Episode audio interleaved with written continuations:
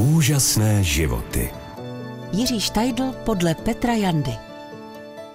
Já se jmenuji Petr Janda, myslím, že jsem o rok starší, než byl Jirka Štajdl. Myslím, že Jirka byl 43. ročník, já jsem 42. A takže bohužel on zemřel vlastně ve 30 letech, což je poměrně krátká doba. Já těch zkušeností mám pramálo vůbec. A já se velice špatně poučím v životě, víte. A spíš bych řekl pocity, které ve mně zůstávají daleko déle tedy než zkušenosti, bohužel. Té době byla taková bouřlivá rock'n'rollová doba, kdy všichni ty mladí kluci, co trošku hráli na kytaru, chtěli hrát rock'n'roll. Zatímco brácha Láďa ten hrál v těch rock'n'rollových skupinách, hrál s Mickey Volkem třeba, ale hrál i s Olympikem, tak Jirka ku podivu na nic nehrál. On byl vlastně spisovatel, od, jak živa. On psal texty a ještě daleko předtím, než my jsme se prosadili, tak on už se prosadil jako textař s výbornou písničkou tam za vodou Rákosí s Karlem Marešem a to bylo ještě předtím nějak. To musel být strašně mladý tam za vodou v Rákosí. Tam za vodou v Rákosí je ukrytý prám. je ukrytý prám. Tam za vodou v Rákosí.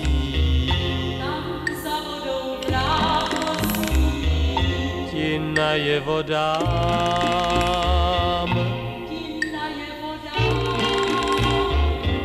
jak tu zemi záleží. Jsme byli vinohradský kluci, každá čtvrť měla nějakou tu rock'n'rollovou partu. Láďa se narodil tady za rohem, že jo, tady ve Stříbrný skalici. Jirka nevím, ten se narodil možná v Praze. A oni měli ve Štrobárový krásnou vilu, ne moc velkou, musím říct. Ta tam dodnes stojí, ta vila je přistavená a nedávno jsem tam byl, protože tam mateřská školka. Do té mateřské školky chodila moje vnučka a tam měli nějakou oslavu, tak mě pozvali. Tak jsem se tam byl podívat a byl jsem překvapený, že celý ten spodek zůstal tak autenticky, jak jsem si ho pamatoval. Takže tam jsem se s Jirkou poprvé setkal a s Láďou, oni byli úplně jiný než my. Oni bylo vidět, že jsou z rodiny, která nemusí šetřit. Víte, co měli? Oni měli bílý košile na sobě, oba. A to mě úplně zničilo, já jsem samozřejmě bílou košili neměl. Možná stanečník, to možná jo, ale rozhodně jsem ji nenosil, jo. My jsme nosili nějaký svetry nebo trika, já nevím. Já už si to moc nepamatuju. Hlavně jsme toho měli fakt málo. Oni taky si měli neustále nějakou patáli ve škole, jako jim, řekněme, vyčítali, že jsou buržousti a pokřikovali na ně, protože oni opravdu se nehodlali s dělnickou třídou některá zbližovat. To bylo vidět. A pan Štajdl chodil vždycky v šatech. A Mika Štajdlová byla taková ne až tak atraktivní ve smyslu oblíkání, tam byla spíš jako žena z domácnosti, ale pan Štajdl, i když jeho povolání byl taxikář, vlastně dalo by se říct, že ten starý Štajdl je vlastně, protože byl zkušený a byl to podnikatel, tak myslím si, že spousty práce, takový ty administrativní, společenský a seznamovací pro kluky a pro toho Karla Gota udělal on. On se o ně jako hodně staral, on jim dohazoval všechny ty různý papeláše, s kterými se dokázal nějak skamarádit, takže měli určitý takový jako přednostní potom už postavení v té celé branži.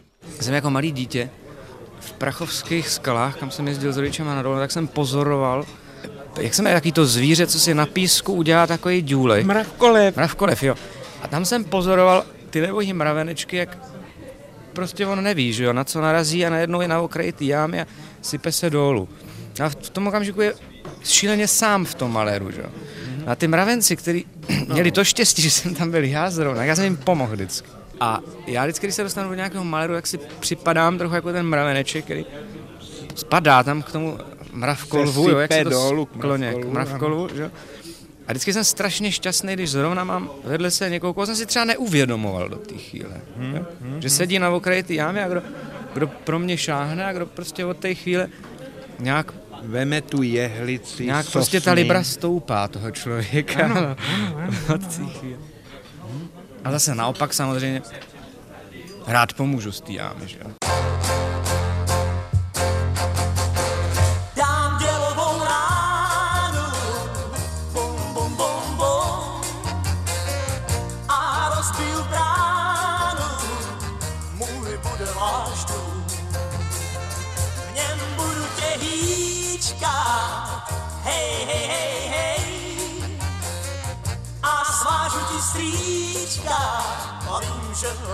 Na mě zlej.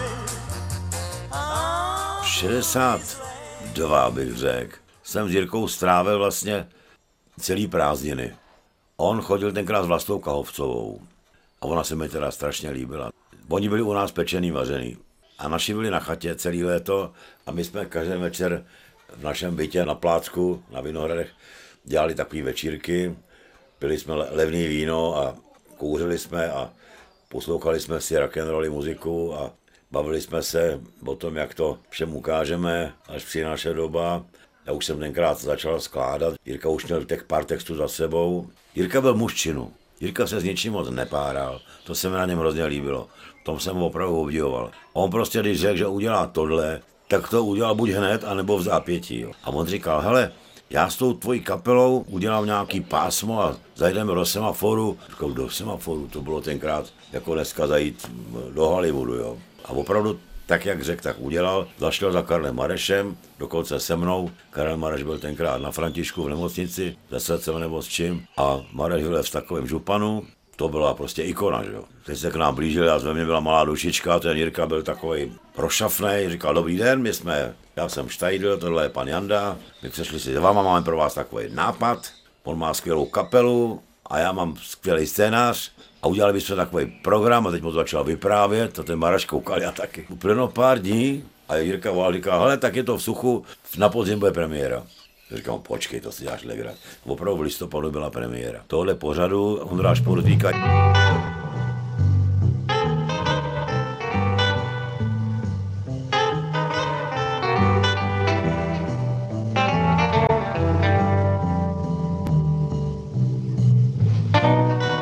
Jirka napsal takový glosy, jako. To byl takový jiný tvar, to nebylo divadlo, ani, ani koncert. Právo bylo takový plátno z nějakého starého prostěradla. A nějakým šíleným diapozitem se tam promítali černobílí diáky. Fotky, řekněme, našich předních tehdejších fotografů. A ke každé fotce byla nějaká glosa. A navíc tu glosu čet ještě takový chlapeček, který šišlal, měl všechny vady v řeči, čili ten, když odvedl pucu, tak už se lidi smáli. Jo.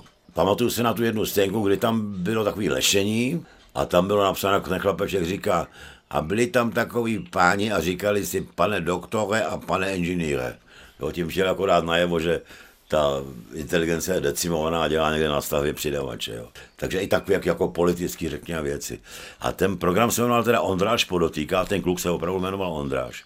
My jsme tam hráli jako kapela, po pořadu se udělalo asi 50 repríz se udělalo, bylo to opravdu velmi úspěšný a byl to takový první oficiálně uznaný jakoby rock'n'rollový koncert, jo. že se o tom dokonce i psalo a, a že se k tomu vyjadřovali ty návštěvníci, jak se jim to líbí a tak.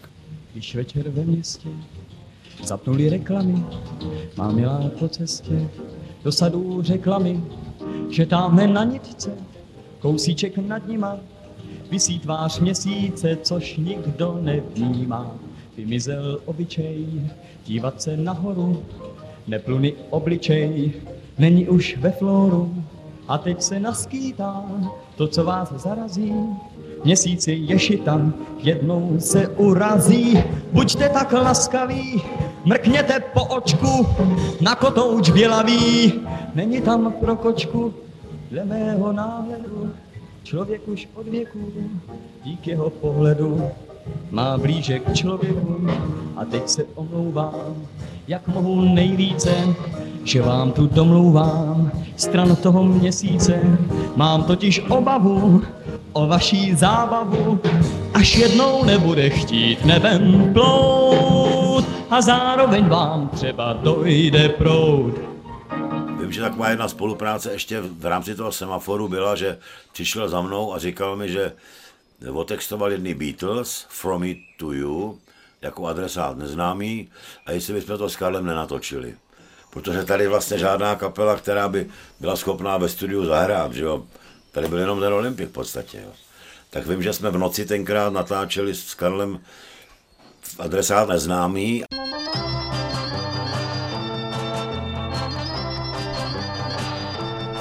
Zvonek samotu protíná, s Bohem napjaté čekání.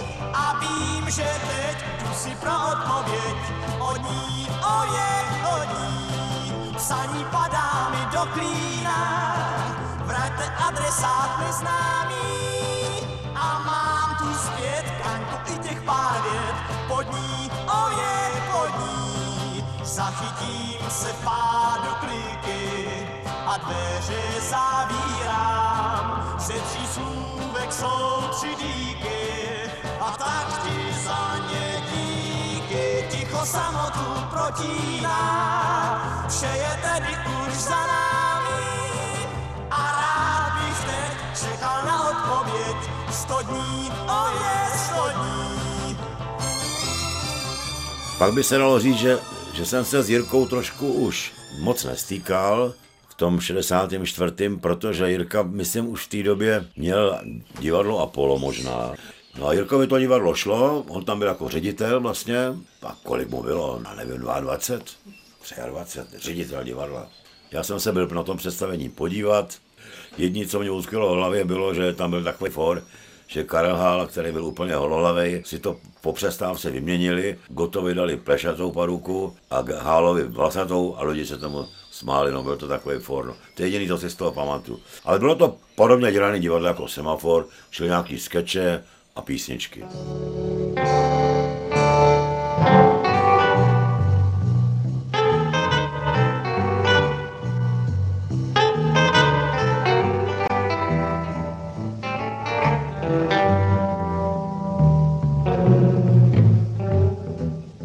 No došlo k tomu teda, že eh, já jsem začal skládat, už jsem měl nejvíce lásky a želvu a tak, tak jsem na něm přišel a nabízel jsem mu písničku otázky. Kolik mám ještě dní? Taková slavná písnička celkem. A on, on si to vzal, to už jsme měli kazeťáky, že jo.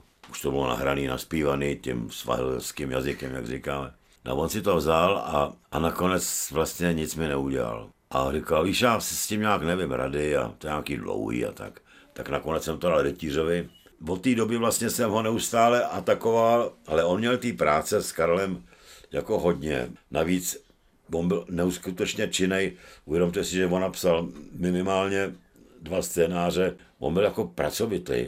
A navíc on skvěle maloval. On to byl jako koníček takový. Až teprve v tom roce 72 jsem mu dal písničku Vánoční. On mě napsal opravdu nádherný text. Už to pojetí těch Vánoc, jmenuje se to Vůně Vánoc, ta písnička. My ji vlastně občas hrajeme s Olympikem, ale neprošel tenkrát text, 72. rok, že jo, protože byla příliš vánoční, protože tam se zpívá vlastně o tom, že my toho kapra nezabijeme, protože ten kapr taky má nárok na Vánoce a že mu dáme zpátky svobodu.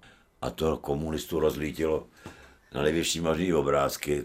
To v žádném případě, pan Janda, zpívat nebudete. Ale my jsme to chtěli natočit, tak jsme si nechali to nějak tím cenzorem přepsat. Ale po revoluci jsme to naspívali s Jirkovým textem.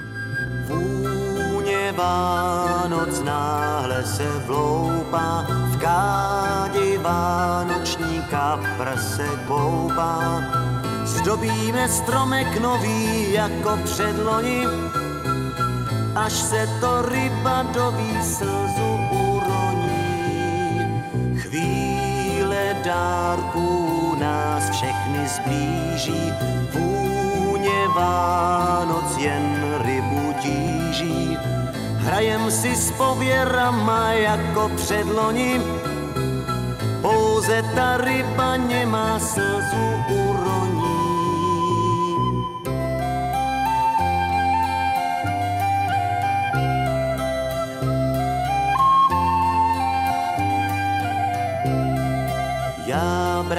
Zlému, já štědrý den, dám kapru svému k Vánocům jen zpátky svobodu a píseň vánoční. Víte, ty jeho texty byly, byly prostě jiný. To byl ten nástup pro rock'n'rollové generace, to bylo málo platný. No tak Pavel Chrastina pro Olympik psal úplně jiný texty, to, ta zvukomalba a, a ty náměty byly, jo, to, že bychom zpívali dva modré balónky, takovýhle, to se nedalo, to my jsme to nemohli zpívat. To. Dneska už je to samozřejmě zase jiná, zase už je tady jiná generace. Ale některé ty texty jsou pořád jako výborný. Ten Vánoční, který mě napsal, ten obstojí prostě úplně perfektně. Pořád ty texty prostě byly pěkný. A já jsem chtěl, aby mi napsal text pro Olympik. Ale jak se zdá, tak, tak možná, že bychom se ani netrefili. Přeci jenom my jsme byli trošku jinde, no. My jsme se trvali v tom rock and rollu, řekněme, a on díky tomu Gotovi a, a celému tomu ty společnosti kolem toho Ládi se vlastně přesunul k tomu popu, že jo. Je to zajímavý, no, ale je mi to líto, že nemám s ním vlastně, kromě té vánoční nic. Až jednou na rohu oslovím děvče a začnu o lásce pět. A ona řekne mi, pěvče, kež by vám bylo míň let.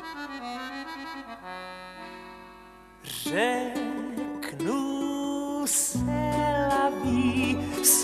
laví, tím to končí bál a to mě nebaví, nebaví. Hrajte ještě dál naposledy.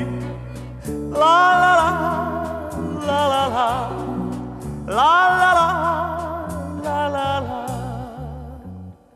30 let ten život opravdu užil. Někdo by si to neužil ani za těch 150. On žil opravdu intenzivní život. Ty noci kolikrát nespal. Když byla zábava, když byly holky, když bylo pití, tak to on prostě na všechno kašlal, byl tam prostě. Páni a paní, vím, jak se duší žál. Já tíhnu duší jen klejny karneval. Já kdysi panám, já i vdovám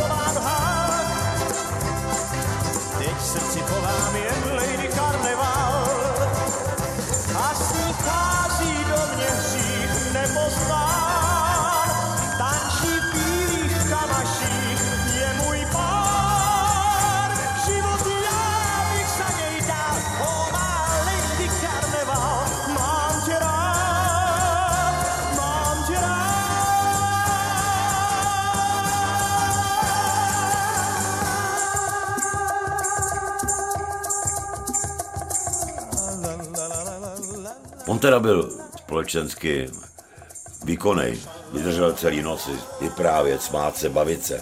On byl protipol toho Ládi, jo. Láďa byl takový už tenkrát upozaděný.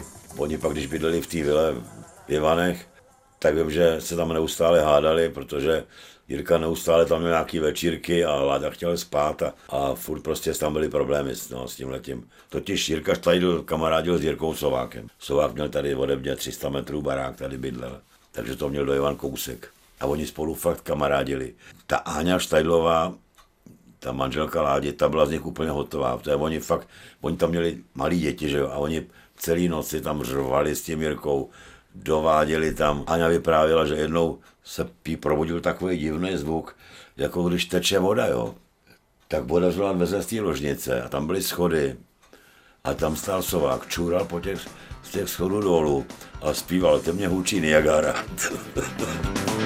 Hlavu níž nesklopím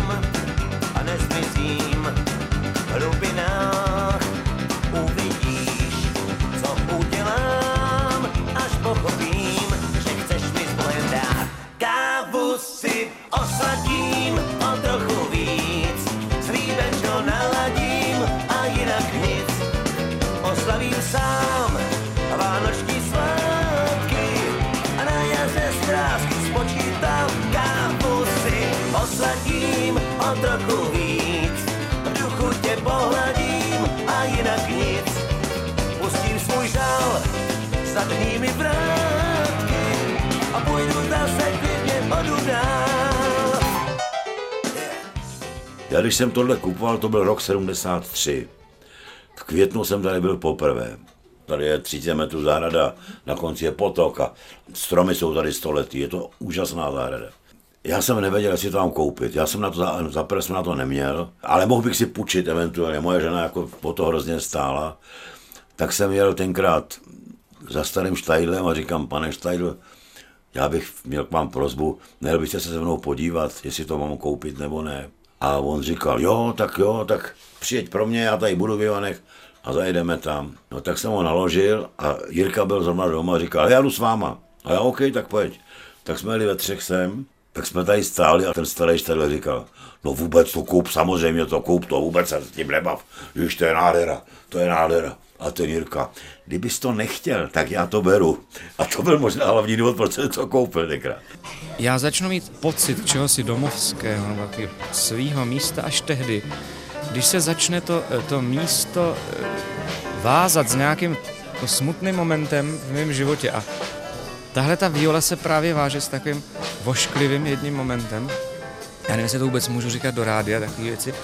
Ale já, jo, ale já jsem jednou odsaď odjížděl ve 4 hodiny ráno a jelikož jsem byl mladík, nerozvážný v té době, tak jsem asi po lahvi vína, kterou jsem tady vypil, jsem použil svého vozu a byl mě za dramatických okolností odebrán řidičský průkaz. Takže já se sem vlastně vracím jako na místo činu, víte. A vždycky tady mám takový hezký pocit, že vlastně tento podnik zavinil, že jsem musel rok chodit pěšky a, a že jsem měl takový vošklý tahanice s úřadama. A prostě tohleto v jiných podnicích nemám a necítím se tam tak dobře, to je zajímavé. Tak povinován. tak povinován.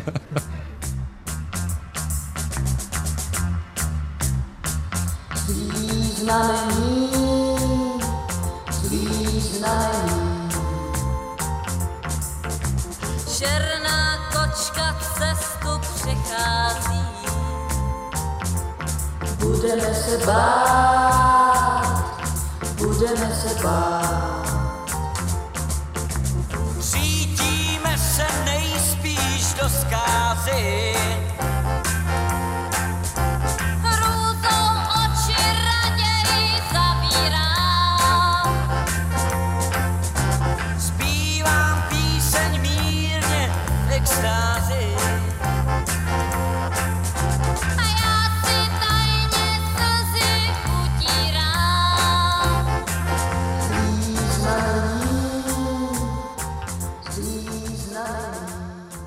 Vlastně ve 73.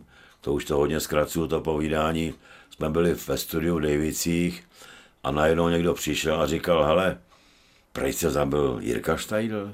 A já, protože jsem se považoval za jeho kamarád, říkám, prosím tě, to bych musel o tom něco vědět, ne, to je blbost. A točili jsme dál.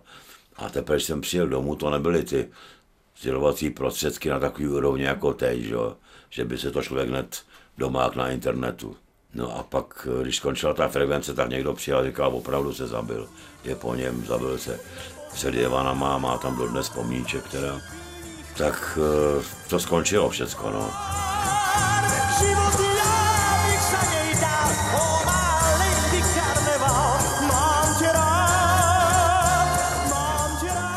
Víte, co jsme měli společného? Tu chuť do života. To jsme teda měli jako opravdu, to se nám líbilo. Život jako takový byl fajn. V té době jsem žil tak plným životem, že myslím si, že už jsem nikdy takhle naplno nežil. Byl jsem svobodný, neměl jsem žádný závazky, měl jsem teda svoji holku, ale pokukoval jsem samozřejmě po jiných. Jirka měl taky svoji holku, tu vlastu, ale taky pokukoval po jiných, no. Tak tam jsme byli asi v tom, jsme byli zajedno. A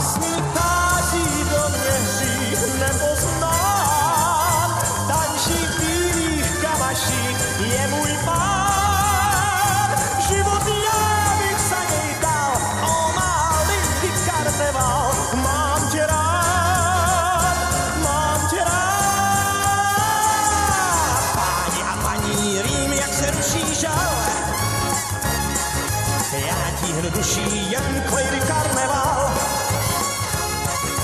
Já kdysi panám, já i hál. A teď v srdci chovám jen Lady Karneval. A teď v srdci chovám